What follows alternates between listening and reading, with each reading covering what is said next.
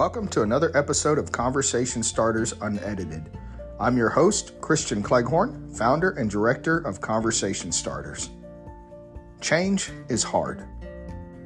We grow comfortable living in our dysfunctions. Maybe we don't even know that we're living in our dysfunctions.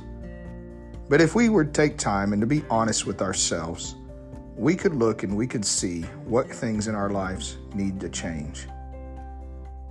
But then that begs the question of why don't we do anything about them? You know, there's this old saying that, well, if you really wanted to, you would do it.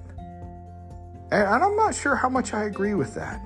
Because I know there's a lot of things in my life that I really want to change, but I struggle with changing those.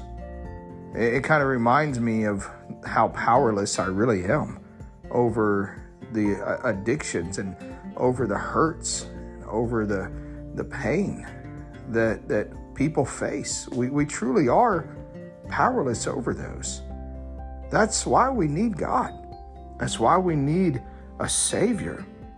And First John chapter 5 verse 4 says whoever has been born of God overcomes the world. And this is the victory that has overcome the world, our faith. So, yeah, change is hard, but change is possible. Overcoming a life of hurt, overcoming a life of dysfunctions, overcoming, you know, tragedies that hit our lives can be very, very difficult. But if we've been born again, if we've been born of God, then we have the victory.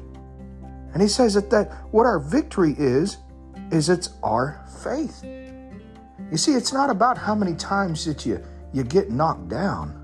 It's about how many times do you get back up. It's about how many times you're going to say, I'm not afraid of change. I'm not afraid to let go of what I'm holding on to because I know God has something better in store for me. Whatever it is you're holding on to today, whatever dysfunction it is, whatever hurt it is, whatever hang up, whatever sin it is, let it go. Let it go. Let your faith help you overcome. And if it knocks you back down again, get back up. Get back up and keep on looking to Jesus. Don't give up. Don't give up.